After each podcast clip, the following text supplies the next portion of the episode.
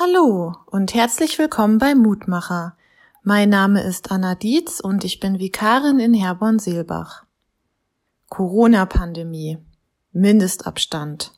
Bleib zu Hause. Das sind Worte und Sätze, die ich absolut furchtbar finde und einfach nicht mehr hören will. Seit über einem Jahr geht das nun schon so und es ist einfach nur zum Haare raufen. Jetzt geht es zwar endlich mit dem Impfen voran, aber der erwartete Erfolg lässt auf sich warten. Die Inzidenzzahlen sind immer noch oder schon wieder viel zu hoch. Und dann kommt noch die Gewissheit hinzu, dass sich an den Maßnahmen auch bis Ende Juni nichts ändern wird. Der zweite Corona-Sommer wird kommen. Da könnte man glatt auf den Gedanken kommen, dass Gott uns Menschen verstoßen haben könnte. Die Losung für heute lautet, nun frage ich, hat Gott etwa sein Volk verstoßen? Auf keinen Fall. Römerbrief 11, Vers 1. Auf keinen Fall. Ja, das glaube ich auch. Gott hat mit uns Menschen einen Bund geschlossen und wird uns auch in schweren Zeiten nicht hängen lassen. Er kann manches Übel nicht von uns nehmen, aber er kann uns Menschen schicken, die uns helfen, besser damit umzugehen, die mit uns reden und uns zur Seite stehen.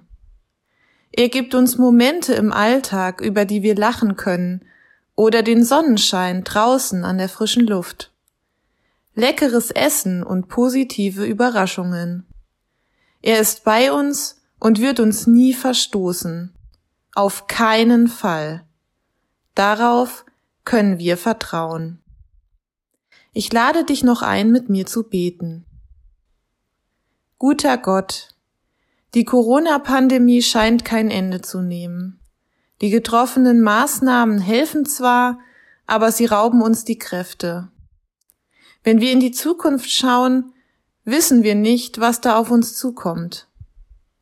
Sei du bitte bei uns, egal wie lang diese Pandemie noch dauern mag. Gib uns die Kraft, alles, was da auf uns zukommt, auszuhalten. Schicke uns nette Menschen vorbei, die uns zuhören und uns trösten. Schenke uns schöne Momente im Alltag, die uns ein Lächeln ins Gesicht zaubern. Zeige uns deutlich, dass du auch in einer ungewissen Zukunft bei uns sein wirst. Amen. Höre auch gerne morgen wieder rein, dann gibt es den nächsten Mutmacher.